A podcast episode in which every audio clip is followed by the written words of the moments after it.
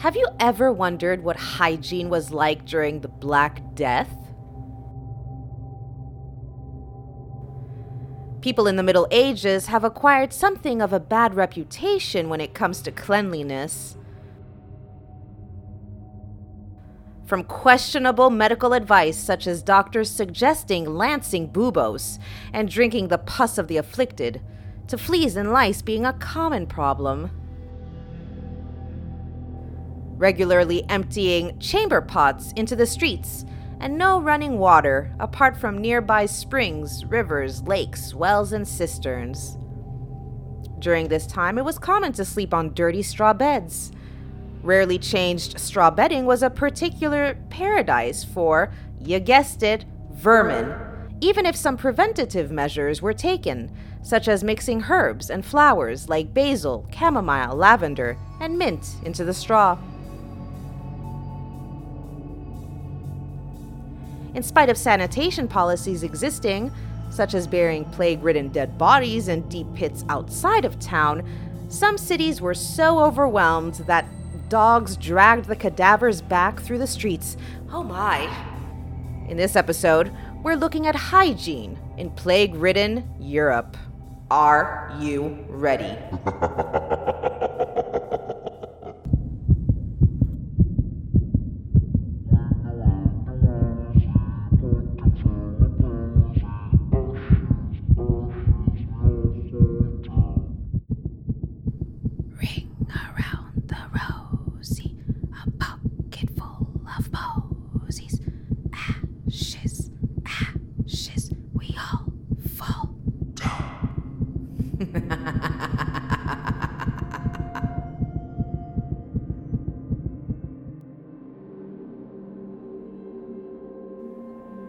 Everyone was covered in fleas, which helped spread the plague.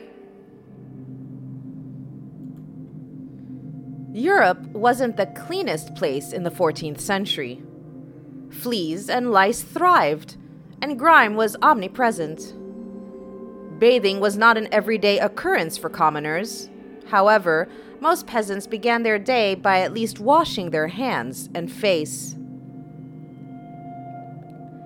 The ubiquitous fleas spread diseases like the plague. The tiny insects bit rats infected with the plague and then jumped to humans, causing an epidemic. Doctors of the era never identified fleas as a cause of the plague. As a result, people continued to sleep on straw teeming with vermin without realizing their poor hygiene was spreading diseases. One treatment for the plague involved bathing in vinegar and rose water or urine. Contrary to the stereotype, medieval Europeans did take baths. The rich bathed in private tubs, while everyone else dunked in streams or visited public baths. One treatment for the plague even recommended bathing. Instead of bathing in water, though, one source recommended bathing in vinegar and rose water. Vinegar, a common medieval medical treatment, was considered a great tool in stopping the plague. Plague doctors sometimes washed their hands in vinegar or placed vinegar sponges in their mask. Another recommendation called for bathing in your own urine to treat the plague. Hygiene rituals practiced by Jews might have helped them survive the plague, but it also worked against them. While Europe's Jewish communities also perished from the plague, their personal hygiene rituals, which included washing their hands, may have prevented them from experiencing as high a mortality rate as their Christian neighbors. Christians, in turn, drew the wrong lesson from this disparity. Christians claimed Jews couldn't catch the plague and accused them of tainting wells to spread the disease. The communities were vilified, oppressed, and compelled to confess to nefarious deeds they did not commit. According to the Nuremberg Chronicle in thirteen forty-eight, all the Jews in Germany were burned, having been accused of poisoning the wells, as many of them confessed. Doctors recommended drinking the pus from lanced plague buboes. Doctors in the fourteenth century had no idea how to treat the plague. Ironically, many of their treatments actually spread the disease. For example, plague sufferers experienced swelling in their lymph nodes called buboes. Doctors recommended cutting open the buboes to let the disease leave the body. They then applied a mixture of resin, plant roots, and dried feces to the wounds. One treatment even recommended drinking the pus from lanced buboes, an almost certain fatal suggestion. Streets piled with cadavers and mass graves infected Europe's cities. Towns and cities struggled with disposing of the overwhelming numbers of cadavers during the plague.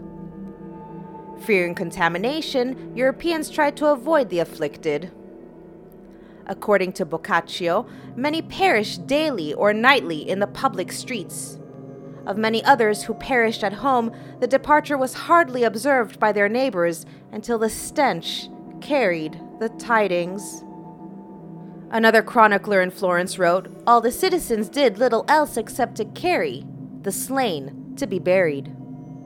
Cities turned to mass graves to dispose of the cadavers, but they didn't always protect the living from infection. According to Agnolo di Tura, some of the burial sites were so sparsely covered with earth that the dogs dragged cadavers forth and devoured many. Emptying chamber pots into open sewers helped spread diseases. Before indoor plumbing, human waste created a public health crisis. In the fourteenth century, townsfolk might share a toilet with dozens of households. Or, instead of walking to a communal cesspit to dispose of waste, many simply emptied their chamber pots into the street. Rain or floods caused cesspits to overflow, sending human waste into the water supply. Open sewers attracted rats and vermin, which spread diseases like the plague. Having begun to see the connection between effluence and disease, England's Parliament tried to stop people from dumping waste into the water supply.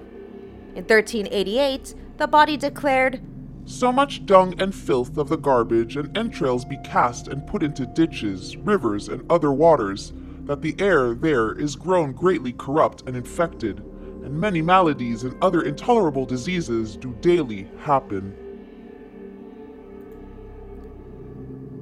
Plague doctors stuffed their beaks with sweet-smelling flowers and herbs to purify the air. In the fourteenth century, Europeans believed foul smells spread disease. In an attempt to combat the plague, they carried sweet-smelling flowers and pomanders to cleanse the air. Doctors developed the plague doctor costume that has become emblematic of the era. The bird-like mask held dried roses, herbs like mint or spices, thought to protect against infection. Doctors donned the mask and a full-body covering when treating victims of the plague. The outlandish outfit may have indeed warded against infection, though not because of the herbs and spices. Being covered head-to-toe meant the unwitting doctors were basically wearing a medieval hazmat suit. Bloodletting exposed people to the septicemic form of the plague. Black plague came in not one but three variants: bubonic, pneumonic, and septicemic. Bubonic plague spread via flea bites. Pneumonic afflicted the lungs, and septicemic went straight into the bloodstream. Of the three, those who contracted the bubonic form had the highest, though still meager, chance of survival. The septicemic plague, however, was virtually unstoppable. It had a mortality rate of ninety-nine to one hundred percent. Bloodletting was one of the most popular medical treatments in the fourteenth century. Doctors often treated fevers by bleeding their patients to remove heat from the body.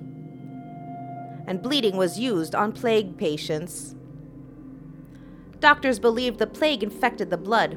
As a result, they recommended cutting open veins to let the disease leave the body. However, the medical treatment also exposed doctors and others to the septicemic form of the plague. Putrid straw on the floor attracted rodents and harbored bacteria. In the fourteenth century, Europeans often laid straws or rushes on their floors. Straw covered up the dirt floor in poor people's homes. While wild flowers were sometimes added to the rushes and the top layer changed occasionally, the bottom layers might remain for decades. In the sixteenth century, Erasmus was disturbed to find that in many homes, the bottom layer is left undisturbed, sometimes for twenty years, harboring expectoration, vomiting, the leakage of dogs and men, ale droppings, scrapes of fish, and other abominations not fit to be mentioned. These putrid rushes exhaled a vapor that was harmful to the health, Erasmus declared. They also attracted rodents and let bacteria flourish. The plague positively impacted health and lifespan for those that survived it. The Black Plague wiped out tens of millions of Europeans, but history's deadliest epidemic had a surprising benefit for survivors. According to research by Doctor Sharon DeWitt, the plague improved the health and lifespan of people who lived through the epidemic. For two hundred years afterward, people's diets improved and they lived longer than pre-plague Europeans. Scholars point to several potential explanations for the improvements. The smaller population following the plague enjoyed higher wages and cheaper food prices, which helps explain the better diets. And survivors of the plague might have been less frail overall since the plague eliminated so many people. The word quarantine comes from Venice's attempts at keeping plague-ridden ships at bay. When the Black Plague struck, Europeans knew the disease was contagious. In some areas, cities tried to ban ships from infected areas to protect their population. In thirteen forty-eight, Venice became the first to enforce a thirty-day isolation period for ships and travelers to make sure they weren't infected. In later outbreaks of the plague, the city extended the isolation to forty days, giving birth to the term quarantine, from the Italian quaranta, meaning forty. Unfortunately, even these efforts failed to stop the spread of disease. Tens of thousands still perished in Venice. Pope Clement the Sixth sat alone between two bonfires that he thought cleansed the air of the plague. The doctor to Pope Clement the Sixth, Guy de Chauliac, said the epidemic shamed Europe's doctors. They dared not visit the sick for fear of being infected, and when they did visit them, they did hardly anything for them. De Chauliac instructed Pope Clement the Sixth to sit alone between two bonfires. The doctor claimed this treatment would cleanse the air and prevent infection. While the fires themselves may have had the inadvertent effect of keeping plague-ridden rats at bay, the forced isolation did keep the Pope alive during the plague.